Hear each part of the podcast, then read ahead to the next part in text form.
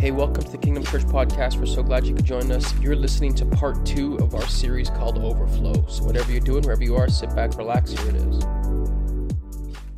Um, I want to read our passage of scripture this morning. It's found in 1 John chapter 3.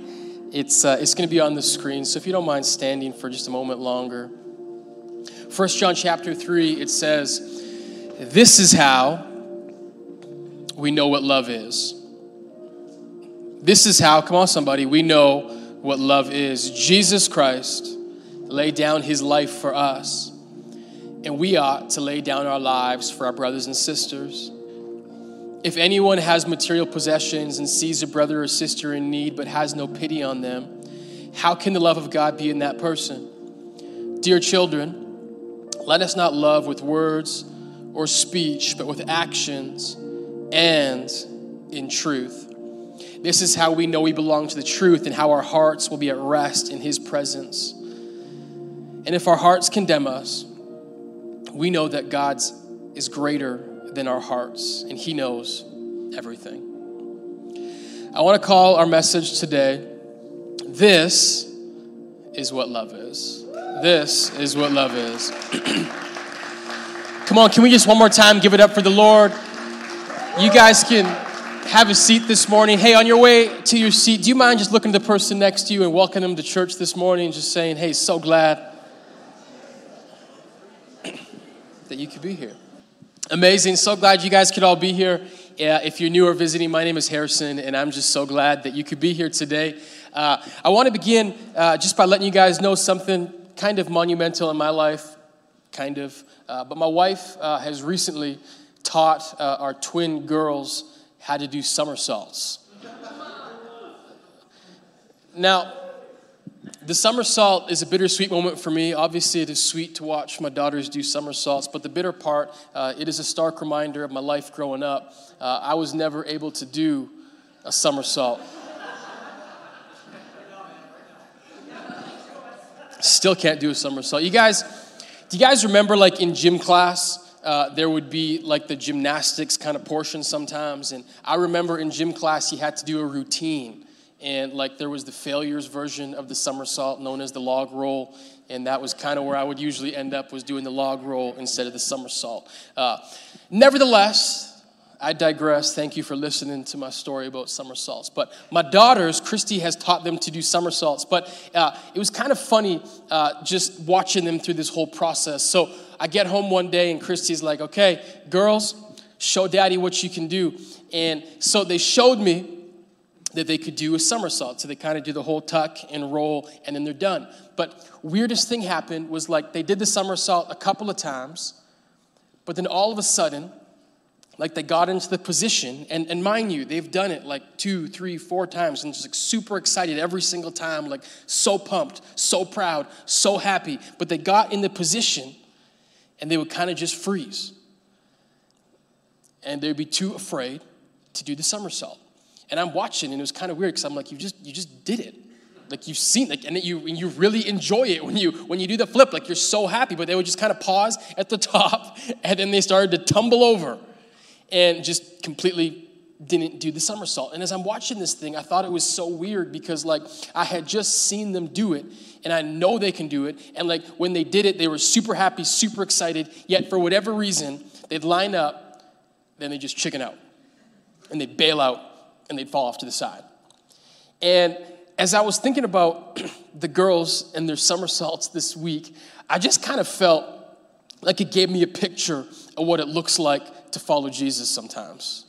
And I just very specifically felt like it gave us a picture of the current season that we are in as a church and where God has taken us. Uh, if you guys were not here last week, we began a brand new series. It is our year end series called Overflow. And what this series is about, it is all about generosity and faith. And one of the things that we said last week is that when you begin to follow Jesus, your life will begin to overflow. That's a, we said it's a take it to the bank promise, it's a guarantee. If you follow Jesus, your life will begin to overflow. Psalm 23 6 is kind of like the, the overarching theme of our series that God's goodness and mercy, they follow us.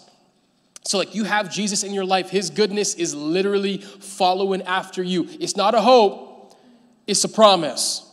I want us to understand that you follow Jesus, his goodness is chasing after you, not a hope, it's a promise. But, and, and again, I encourage you, if you missed part one last week, go check it out. But I know for a lot of us, we hear the promise to follow Jesus, and it sounds really good the life of overflow and, and his goodness and his mercy. It sounds really good, but like not a lot of us experience it. And not all of us are actually willing to even do what it takes to experience the life of overflow. And so when I was thinking about that picture of the girls doing their somersault, I had this picture where it looks like to follow Jesus sometimes. We're like, because I know you guys have been there, some of us, where it's like we take that big step of faith. Maybe for some of us, that big step of faith was to come to church. Like that was a that was a really big step of faith. Or for some of us, like joining the team and then starting to serve or, or starting to give. Like we've had these, these moments where we take leaps of faith. And like for the most part, like it feels really good. And like we're actually, we see the tangible fruits of following Jesus. But what you need to understand is that when you follow Jesus, it's one big leap. But then as I move forward, there's another one. And as time goes on, there's another one. And I think what can happen so many times as we go to follow Jesus is we make the first leap, we, we make the first flip, but then when God calls us to the next thing, we kind of bail out. You guys ever been there? And what I want us to understand is that to follow Jesus is never linear. And to be honest, to follow Jesus isn't always easy to take those steps, take those leaps of faith, it's not always easy. There'll be moments where God will call us to do things that we don't think make sense. but the promise, I believe, is one, again, that we can hope and, and bank our hope in. It is that when we follow Jesus, mercy and goodness will follow us. Our lives will begin to overflow. But what that means is that we have to take the step. And sometimes we have to jump off the edge when it doesn't feel like we know what's next. And so, this whole series and this whole season that we are in, what we are trying to do is posture ourselves as a church, especially as we head into a new year, where I believe that in 2023, God has more for our lives. God wants to do more in our marriages. God wants to do more in our businesses. God wants to do more in this church. But in order for Him to do what He wants to do, we have to follow Him. And that's not always easy. And so, what we do in this series is we posture ourselves by finishing our year in giving to say, God, I'm going to posture my heart in trust so I'm ready for what you have next. And so, today, what I want to do is I want to continue to get us and keep us in that posture of giving. And so, what we're going to do is we're going to study First John chapter 3. Because last week I told you guys that uh, to follow Jesus, good life, the Lord is our shepherd, all that stuff. But today I kind of want to go a little bit deeper. Like, what does it actually look like to follow Jesus? Tangibly, Harrison, what does it look like to follow Jesus? And so we're going to study First John, and I'll give us a little bit um, of context before we get into the book. So, uh, John, who was a follower of Jesus, he was someone that actually saw Jesus firsthand. And he wrote the book of uh, the, the, epistle of First John to a church, to a body of believers. And kind of one of the reasons that John wrote this book is because there was a whole bunch of controversies going around. There was a, a big word, uh, you guys may have heard this word before, there was heresies going around. And the heresies specifically that John is addressing was kind of the idea of who Jesus is who is Jesus? And so, what's interesting in the book of First John is that John goes to great detail to explain who Jesus was, that he was the Son of God, that he has died for our sins, all of these amazing things. But one of the things that you will see as you read the book of First John is that there's another theme that is going on. And the theme for John is that yes, it is important to have right belief. It's important to know what is true, especially when it comes to Jesus. But as you go through this book, what you will notice for John is that how we believe must affect how we live. And that's kind of the context. And in essence, what I'm going to show us when it comes to, to 1 John and where God wants us to go today is that I can tell you guys in one word how you can live a life that will begin to overflow. You guys ready? Listen, y'all, you should lean in a little bit. One word and your life will begin to overflow. if you can just begin to do one thing. You want to know what it is? Love. Love. Some of us disappointed. It's like, dang it, not that love thing. If you want to begin to experience a life, a life abundant, the life that Jesus offers us, all we have to do is to begin to love. Now, I need to spend the whole message breaking this down because I think in our culture, love is kind of a buzzword, right? Because, like, I want us to really to understand this. To follow Jesus is to love. Now, maybe you're saying to yourself, well, Harrison, I have a friend, Agnostic Andy, and like, he's pretty loving. Does that mean that he's a follower of Jesus? A few weeks ago, if you guys were here, I made a little bit of a stir when I talked about loving yourself. And like, is, is that what it means to be a follower of Jesus? The question, like, because if, if a life of overflow, all I have to do to experience overflow is to love. The next question out of our mouths should be simply this What is love? Baby, don't hurt me.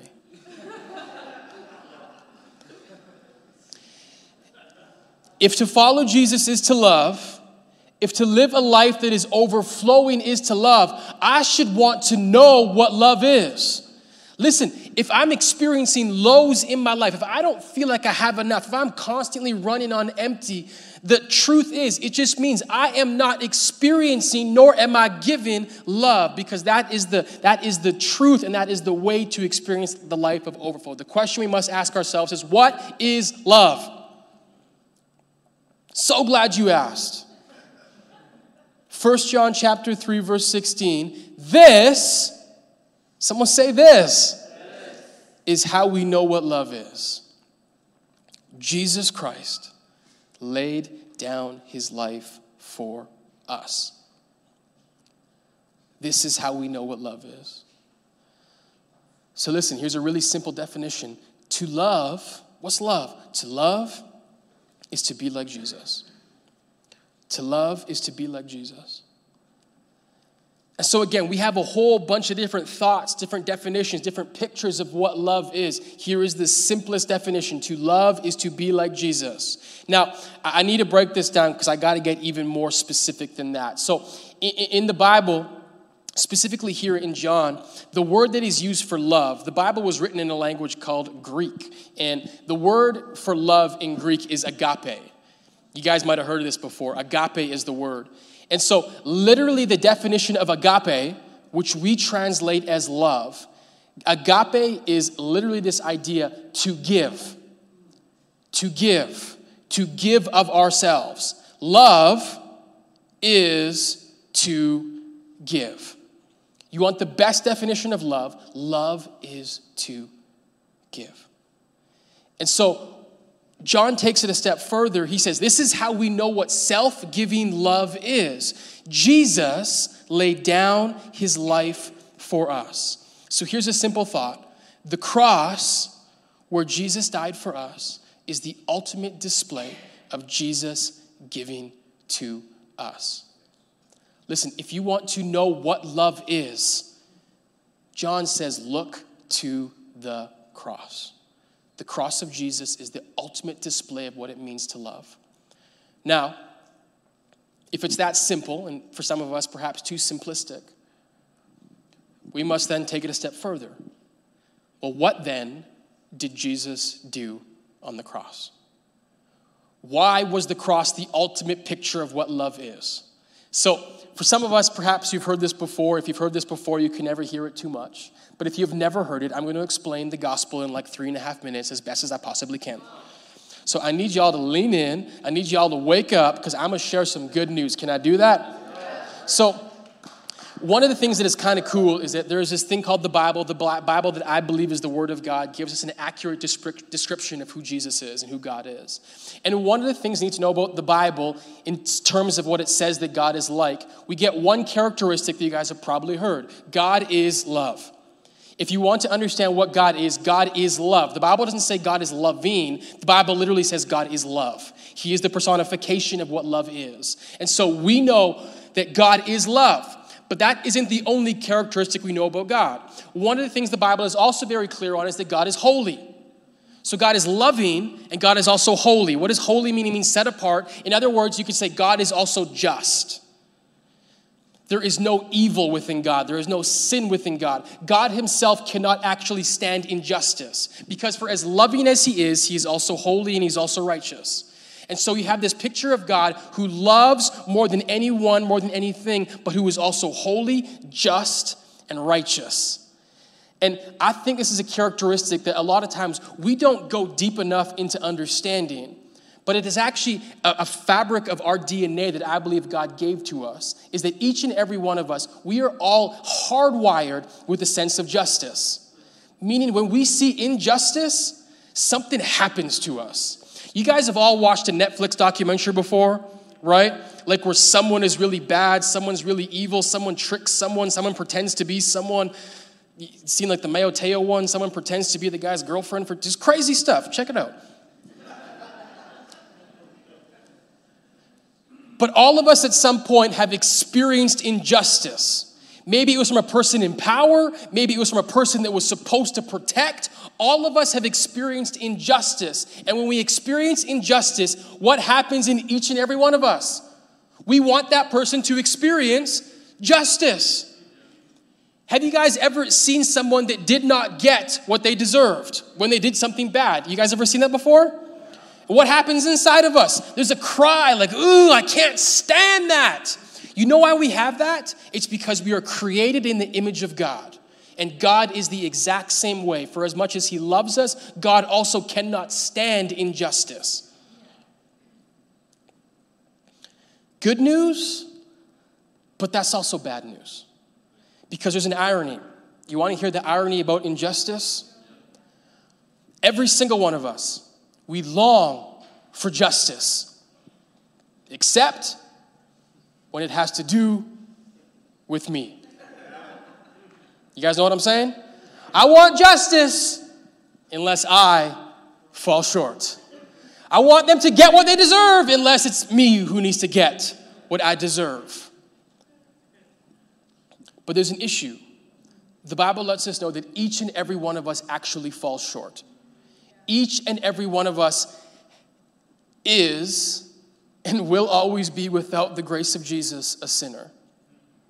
And so what happens is there's kind of a dilemma. God loves us, but he's also just. And so you and I deserve punishment.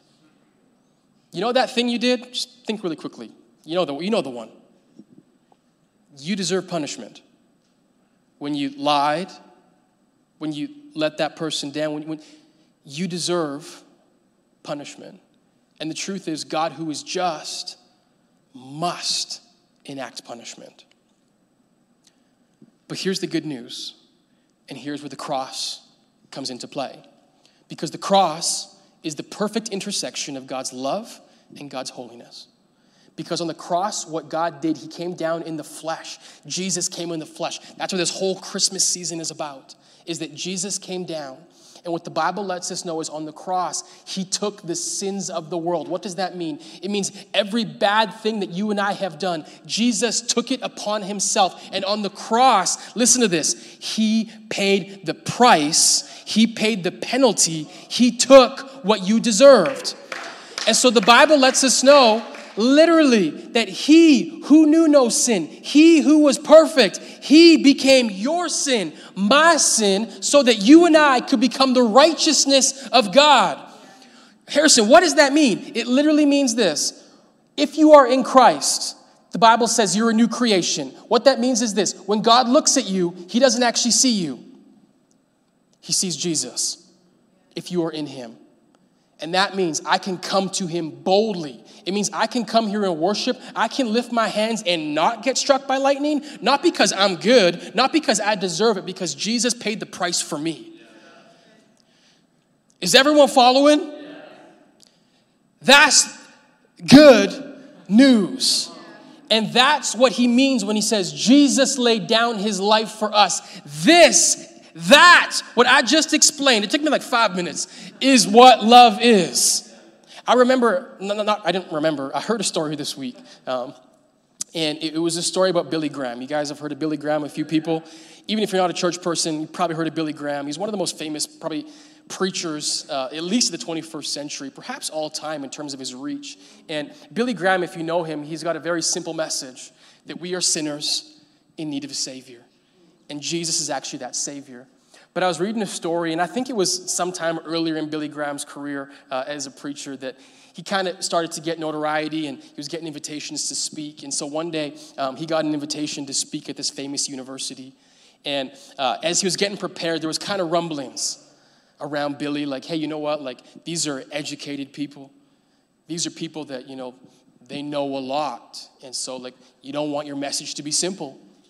Make sure it's eloquent. And so, Billy, as the story goes, he prepared like he's never prepared before, quoting famous people, uh, thinkers that uh, just thought in, a higher sphere. And he believed he prepared his best intellectual message ever about who Jesus was.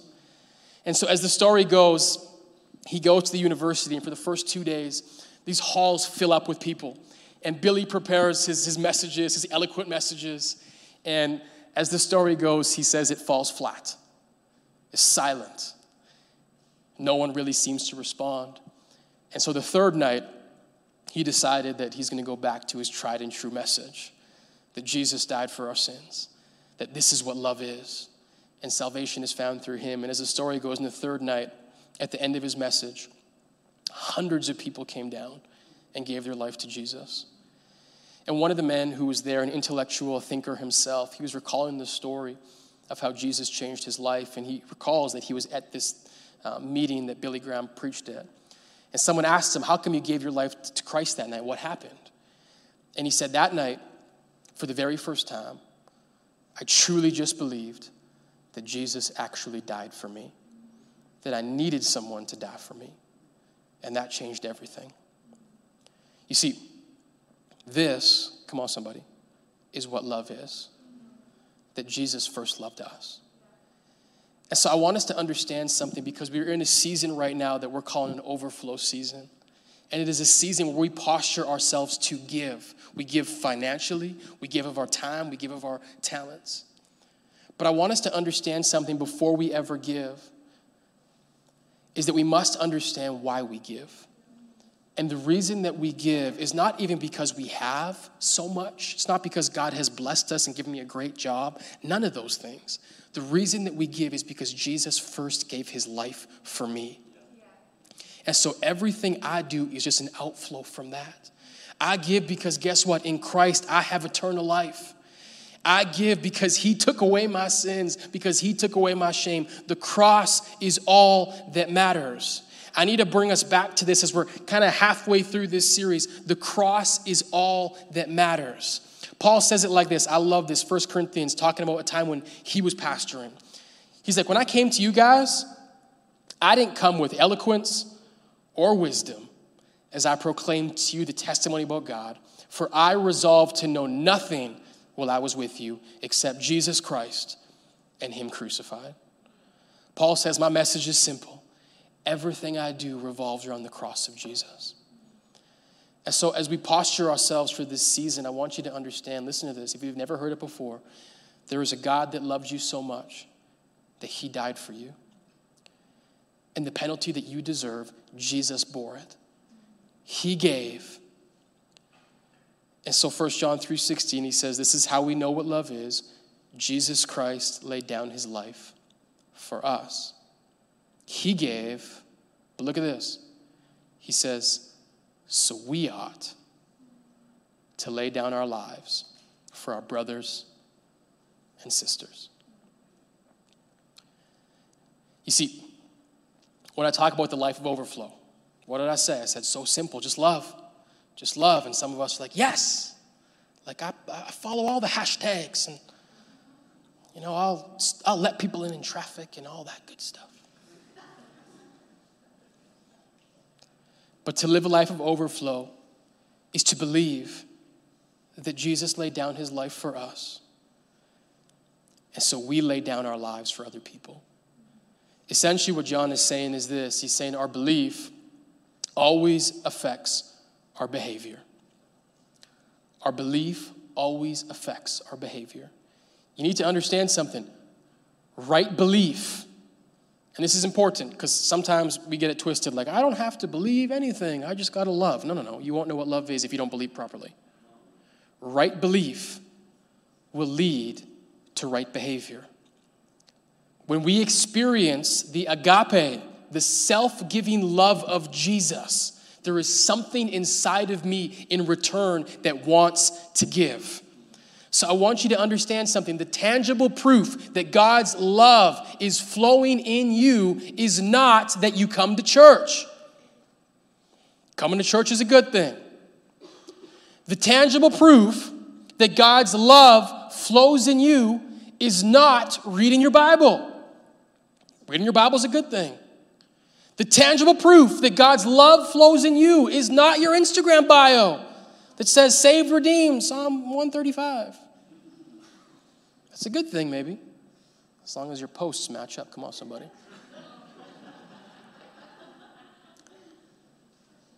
the tangible proof that God's love exists in my heart is my willingness to lay down my own life for others. So, what this means is this as a follower of Jesus, generosity isn't a seasonal posture, it's not a once a week thing. And generosity sure is not a year end offering. Generosity is a posture of my life to say, I give because Jesus first gave for me. And let me tell you why the life of overflow isn't always easy as great as the promise sounds. Let me tell you why so many of us, when we get to the top of that somersault, we bail out to the side. It's because each and every one of us, we are innately selfish. Can I just say it? It's funny because we live in a culture that says like marriage is hard. And I think marriage can be hard. Um, parenting is hard. You want to know why marriage and parenting are hard? Super simple. It's just because we're selfish. Marriage is only hard because I'm selfish. Being a parent is only hard because I'm selfish. That's just the reality. No, none of us are ever just like, you know what? Like, I just absolutely want to lose this argument. I just, I hope she tramples me, and I would just, I would love that right now. It's hard because you and I are selfish. And there's actually only one thing that can, because I can, like, I can, we can all manufacture selflessness for a couple of days. I can give every once in a while. I can relent every once in a while. But a life and a posture of generosity happens by one thing and one thing only it is the Holy Spirit. And the Holy Spirit truly enters into my life. I truly invite Him into my life only when I understand the cross. When I understand, listen, God calls us to give only because He has first given for you and I. This is what love is. I lay down my life for others. Some of us say, okay, yes, no, Harrison, I do lay down my life a lot, but like, what does it look like specifically? Again, so glad you asked. Verse 17, you might like this part, but this is the word of God. If anyone, someone shout anyone. anyone. How louder? If anyone, anyone, just in case, like you can just kind of go like this real quick. If anyone has material possessions and sees a brother and sister in need, but has no pity on them, how can the love of God be in that person? Dear children, let's not love with words or speech, but with actions and in truth. What's love look like? Anyone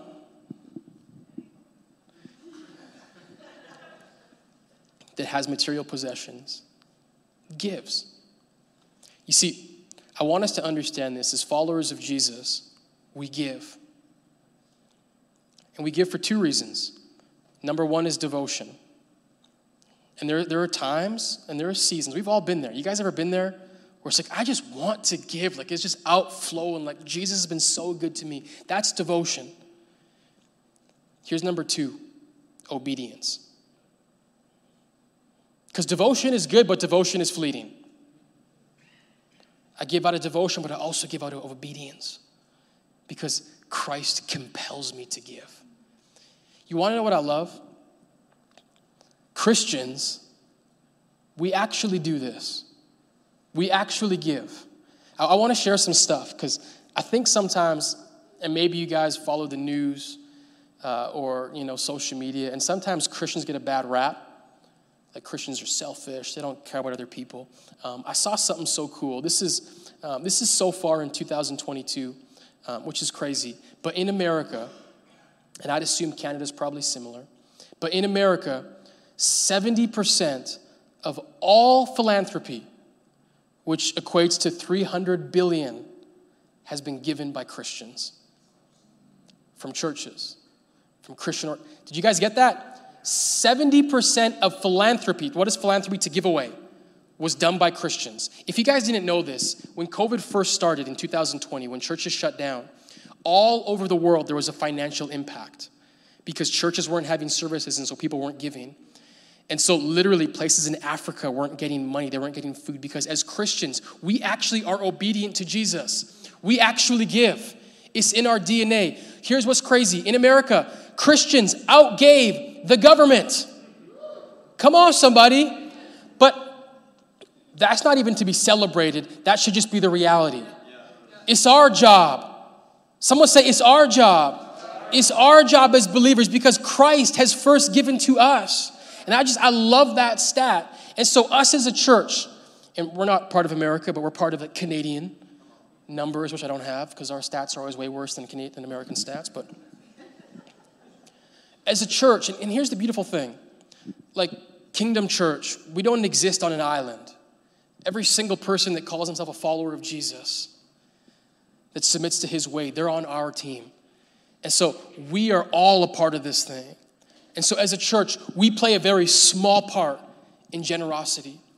But we have made a commitment to act out the words of Jesus, right? If anyone has a need, we give. And so, as a church, we have made a commitment that says we give away, like we are committed to give away 10% of all income that comes to our church. You need to understand there are things that cost money for our church. But we're committed, hell or high water, we are giving away 10% no matter what. And then above and beyond when the Lord calls us to. So I want to just share because I think that, like, for the people that have been giving faithfully to this place, you need to understand how much we've been able to give in this last year. So this is only up until November. So all these stats are about to go up. But year to date, Generosity Project, we've already given away $5,600 towards, come on, somebody, towards community initiatives. This is Thanksgiving. This is outreach. Uh, we do once a month. We go downtown. We give away hot chocolate, water bottles, clothing, and by donation, all of these things. Um, and just in the first 11 months, we've given away $5,600 through the Generosity Project. Now, I want you to understand in the next month, it's about to double pretty well, right? And so I'll save it for a second. Generosity Project, keep it in mind $5,600. Benevolence, again, this is towards initiatives, again, outside of ourselves. We've given to churches, we've given to church planting organizations, we've given to um, single moms, all these things. We've already given away $8,200 in 11 months. and then the last but not least um, is donations, which it says, actually, no, food bank. Yeah, just the food bank. Uh, we've given away $3,600 already to the food bank because each and every month we are committed to giving money away to people in need outside of ourselves. And I want you to understand by the end of this year, that number is going to creep way over 25 grand because we're, we're still not done the year yet. In December, we like to go big, go big or go home. Come on, somebody. So I want us to understand, um, and, and really quickly, Generosity Project, as I said, is about to double. And so next week after service, you can get involved. December 11th, after service next week, we're putting together gifts and a whole bunch of other stuff. There'll be more details in the email this week. If you haven't got the emails, fill out a Connect card. Um, but next week after church, just encourage you to stick around. And even the week after, December 18th, we got outreach back to back. So if you want to get tangibly involved because Christ has given to you, encourage you guys December 11th, December 18th, and really just join our generosity team. Um, and as a church, as I share these numbers, um, I'm only sharing them because I want us to understand for those of us that give in this place, like we are actually fulfilling what God has called us to do, which is to go outside of ourselves, go beyond ourselves. But here's the church, here's the truth. Our church is only as generous as the people that give. Look at 2 Corinthians chapter 9. This is Paul. He says, Remember this whoever sows sparingly will also reap sparingly. In other words, whoever gives sparingly will reap the reward sparingly. Whoever sows generously will reap generously.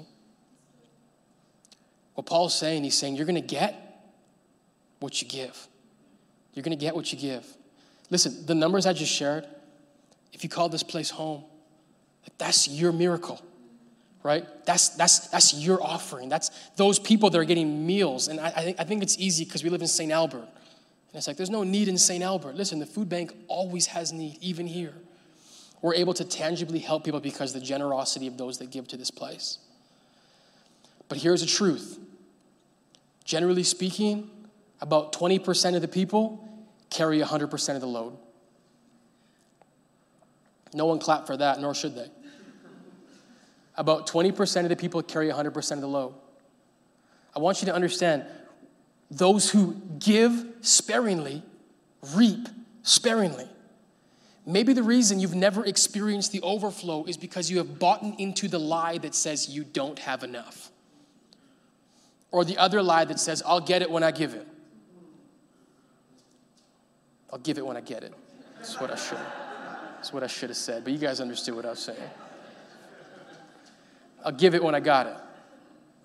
Well, Harrison, right now my job doesn't pay me that much, but like I'm believing in faith. Come on, Holy Spirit, like my next job is going to pay a little bit more, then I'll give.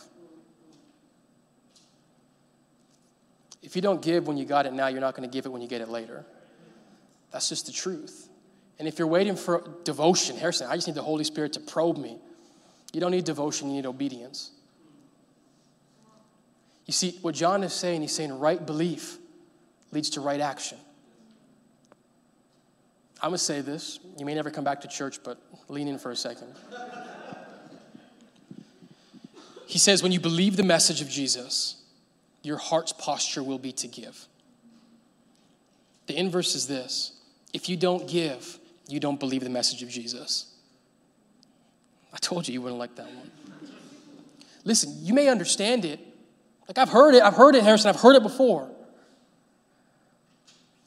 But action is the proof that I actually believe something. I believe the words of Jesus. And so, listen, a part of why we do this series, I call it a generous, our generosity, it's also a faith series, is because I believe I want to stretch us, I want to stretch our faith the reason we end in an offering, and I say it all the time churches aren't built on offerings, they're built on faithful giving. but the reason we end with an offering is because for so many of us, what it is, it's a moment to say, God, what are you calling me to give? And I'm going to give in obedience. And it begins to break the shackles of greed that grip all of us. Listen, here's the thing about greed. If you don't think you struggle with greed, you really struggle with greed. All of us struggle with greed. That's the truth. And so the reason that we give is to break the grip. You see, my generosity is a really good barometer for my obedience to Jesus. That's just the truth. If I'm obedient in this area, it begins to go into other areas of my life. And all of a sudden, it's day by day, step by step, but I begin to live in the overflow. Because you need to hear this to live in the overflow isn't to get more, it's to give more. It's not to have more time, it's to give more time away. It's not to build up my skills more, it's to give my skills away. Then I will begin to live a life that is overflowing.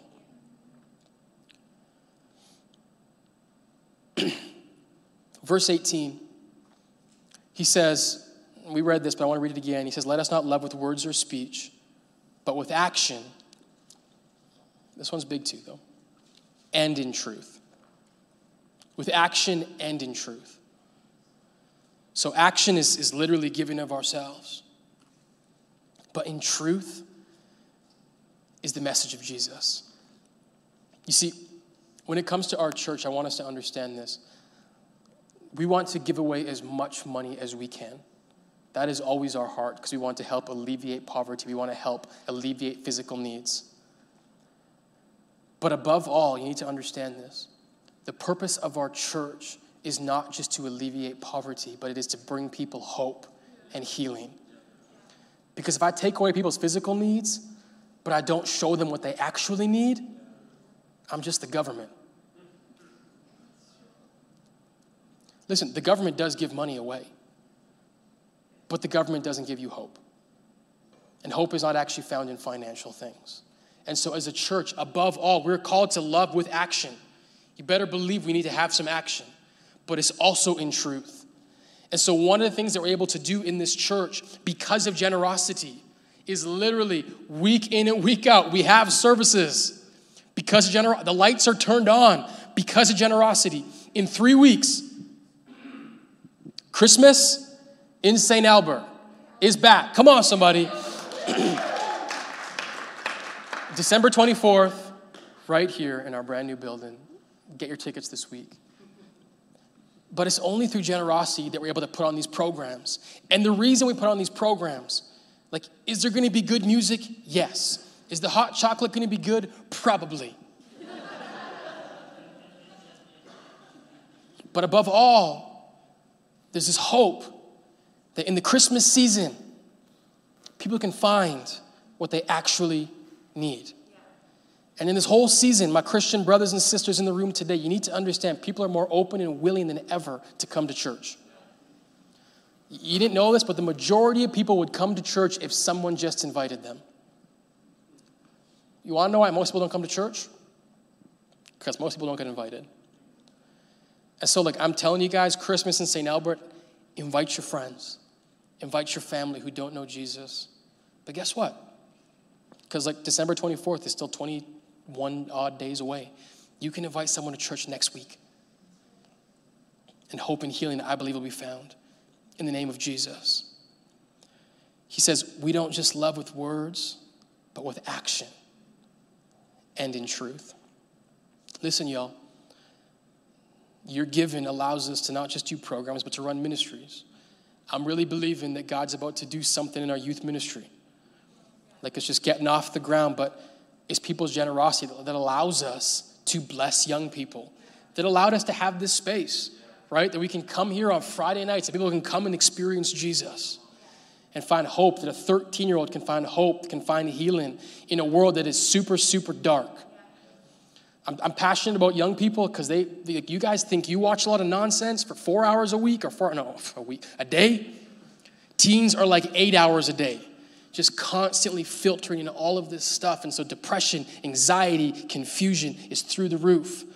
But as when we give, and listen, this is not just financial, this is giving of our talents. If you have a talent, you can speak to young people, you can give them hope. Join our youth because God's about to do something. But listen, all of this comes through generosity. This is what he says. He continues. He says, This is how we know that we belong to the truth. And listen, truth isn't a concept, it's a person, Jesus.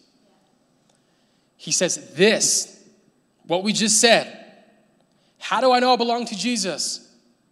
This, my heart's posture of generosity. That is how I know I belong to Jesus. And he says, That's how we set our hearts at rest. You see, I said it last week, I'm going to say it again. I think we live in a culture right now that gives us a whole bunch of prescriptions for a restless heart. A whole bunch of different ideas. But Jesus says this it is through giving, giving of ourselves, giving of our, that's how we find rest. It's an invitation.